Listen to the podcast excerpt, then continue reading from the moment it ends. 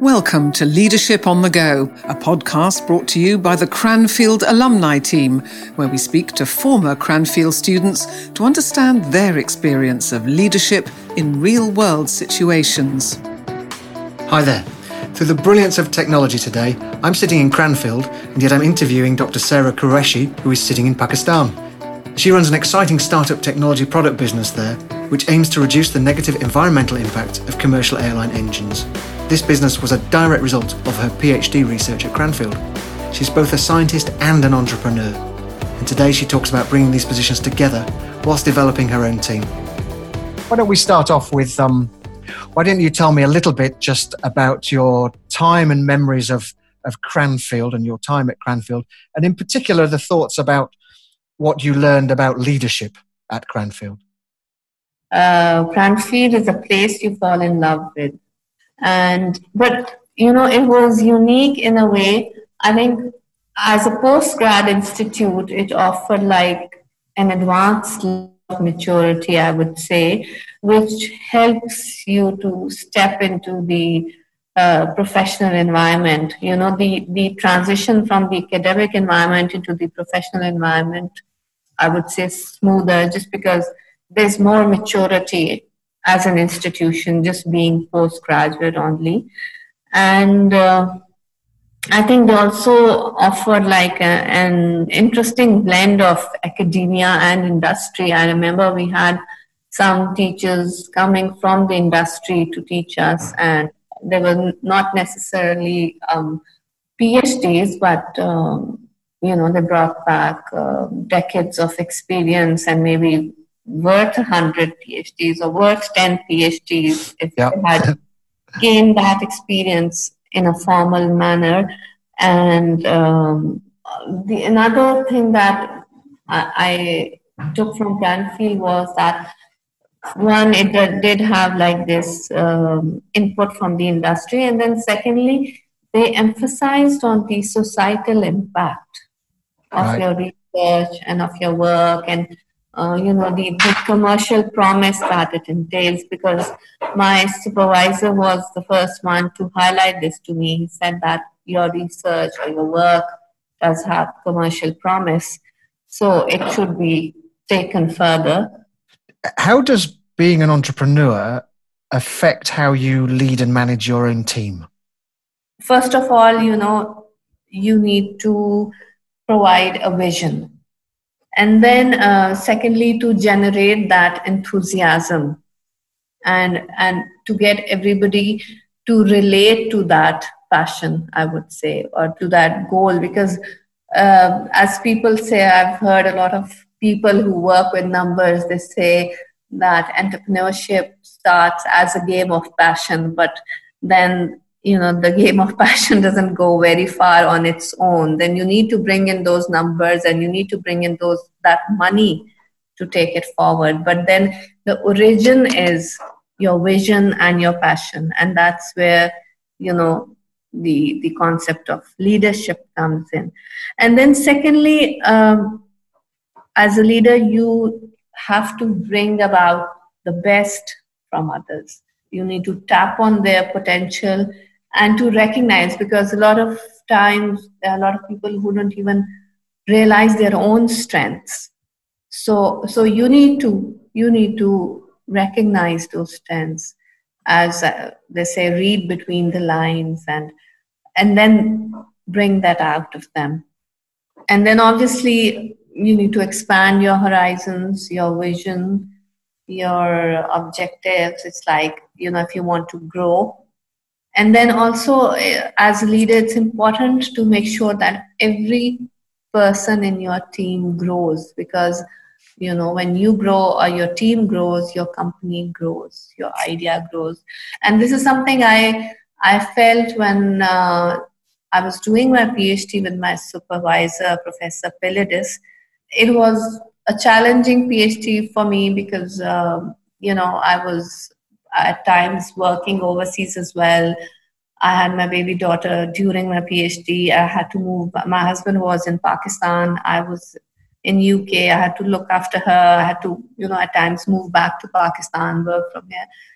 but he was very very supportive and secondly i realized that he makes sure that everybody in the department grows you know he supports their potential and he you know he facilitates their growth and that's why the department itself is growing because when everybody in the department grows the department grows so so that's i think one lesson i learned there that you know i have to ensure that every single member of my team grows and recognizes their potential. And how do you make sure that happens? As I would imagine the the day to day struggle is tough as an entrepreneur. You know, there's always lots of priorities. So how do you make sure that every person in your team grows? I wouldn't know how to quantify it, but you know, the way people are, usually the, the conflict or the clash is usually a clash of personalities. It's or, or rather the personality type it's mm-hmm. like people come with different perspectives and obviously different biases as well. And then there is, um, you know, there, maybe there's a, the communication lag. Uh, they're, they're unable to get their perspective across and also to understand another person's perspective.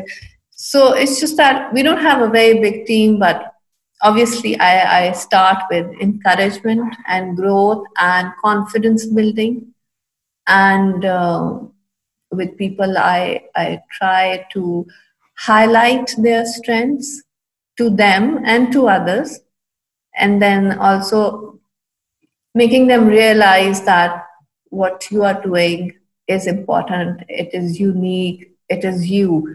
If i could quote an example here like i have uh, you know in our team we have some people who are on the computer they do a lot of uh, office work and maybe simulations and research. And then we have people we have staff which is working on the machine. They are there they have a skill set and uh, they, they work on manual machines and they work on automatic machines and sometimes they mention that we cannot you know we can't run those sophisticated simulations on computer or you, they can't go into Yep. Deep research, I tell them, no, you know, what you are doing is unique. You have a skill in your hand. You know, you, you, you've got skillful hands and that's, that is rare and that is important and that's wonderful. I mean, that's unique and it is equally important to the company. I mean, if we are making products, we need skillful uh, workers. We just don't need people who are sitting in the office. That won't make, I won't be able to make an engine like that. So, so all those things, everybody is important, all professions are important, everybody's contribution is very important. You know, you need to make them like a part of it, that they they have to uh, like I say that, you know, initially when I was uh, doing my PhD, used to say like your PhD is like your your baby or your thesis is like your baby. You know, you you create it and you you know you you give so much of yourself to it and then now i say that this company is our baby and you know the product that we are making is our baby and it's everybody's baby it's not just my baby it's my entire team's baby because they're all putting in that effort into it yeah so they have to own it they have to connect it they have to everybody needs to be associated with the tea uh, with the company uh, with pride, I would say. I, I think this this landscape is now changing because you know we have more of this uh, you know the the entrepreneurship landscape. So so the business training is not to geared for entrepreneurship it's geared for corporates and in the in the modern world now they say that uh, you know it's not about being big or small it's about the big will not eat the small, the fast will eat the slow. So the size of your organization does not matter, but how aggressive you are and how quickly you adapt to changing scenarios. That's that's what yeah. counts. Agreed. So yeah, so so I think your your perspective on leadership also fits into this category very well. That's really interesting. Tell me a little bit more about being a leader.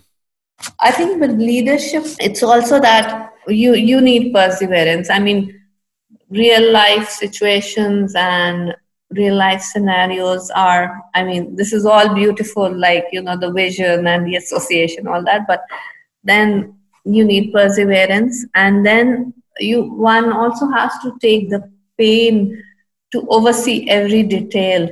And you know every task that i assign to the team i mean i mean it makes a difference. My level of involvement makes a difference to it. Because sometimes you know a lot of people think that as a ceo it's not your job. And even a lot of people in in leadership roles they they feel that uh, you know at the bottom of the pyramid it's not your job. But that's what i felt that it makes so much difference from the level of involvement that you provide if you you know take the pain to oversee. I mean obviously but then there's a very critical balance. You have to delegate authority you cannot grow if you are a control freak or if you want to keep everything under your control. So i feel that growth is only possible if you do delegate authority and responsibility. Just overlooking things and you know assigning a task and then assuming that it would be everything would be sorted out perfectly that doesn't uh, you know help give your team confidence to take a challenge and make them understand the bigger cause and they must have clarity uh, and you know able to um, you know look into the future. Challenging perceptions as well. By default we are like trained into thinking in a particular direction and then of course you know the the adaptability to change. That's also a very important uh, factor to consider for yourself as well as for your team. And again that's a really interesting one. It, it, the question of adaptability just came up on something else this morning for me. How mm. do you enable how do you create that adaptability in your team members? Mm. one thing that we do practice is try to avoid repetition and monotony. You know, the, the, the team is trained across a number of tasks because that and that comes i think naturally um, into startups as well. Like one person has to wear many hats. Yeah. And then but even with the um, skilled workers and everything we don't try to confine them to a particular uh, machine or a particular design. So there's like a job rotation. And then secondly also letting them think on it in the sense that you know you invite ideas from everybody who's part of the team. And you invite um, criticism you invite ideas you invite suggestions and everybody's feedback is welcome. And sometimes they're very useful because obviously the person who's like more deeply involved in developing the product or somebody who's looking at one part and he's like the whole day he's working on one part obviously that person understands it much better than you do. So, so and you know inviting feedback from that person is equally important as well. Yep i mean as an example my daughter uh, named my company and um, probably because she was around uh, when I was at Cranfield, she was around four, and she used to accompany me to a lot of places. Yeah. And um, I think she always heard mom talking about her work and projects and whatever. So when I was starting this company, so I was discussing with my husband what I should name the company, and she came with, with a list, a long list of relevant names, and wow. uh, And then when he asked her, What do you know about uh, Mama's project? She said, I'm not giving it away. So she even understood that, you know, this is something that, you know, you have to be conscientious about it. And then she mentioned that now that you've set up a company, you need to push the money up and form a team.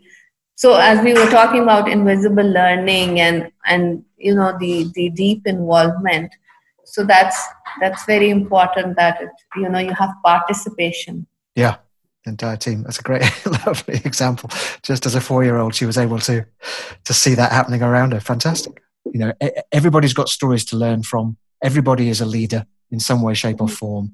So the, the two basic core skills of coaching are listening and asking questions. Now, we, we all listen and we all ask questions, right? Mm-hmm. But very few of us have actually trained ourselves to do that.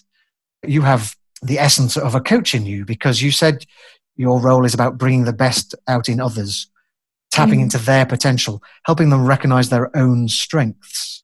Mm. Well, those words are exactly what coaching is about. So, I mean, a, a, classic scenario in coaching is, is for someone to say at the beginning, I can't do something, you know, I don't know how to do presentations. I don't know, but you know, something they'll say. And then later on, you'll say to them, no, no, you've just shown me that you can do present. You've just given me an example. So, you know, so actually you can do presentations.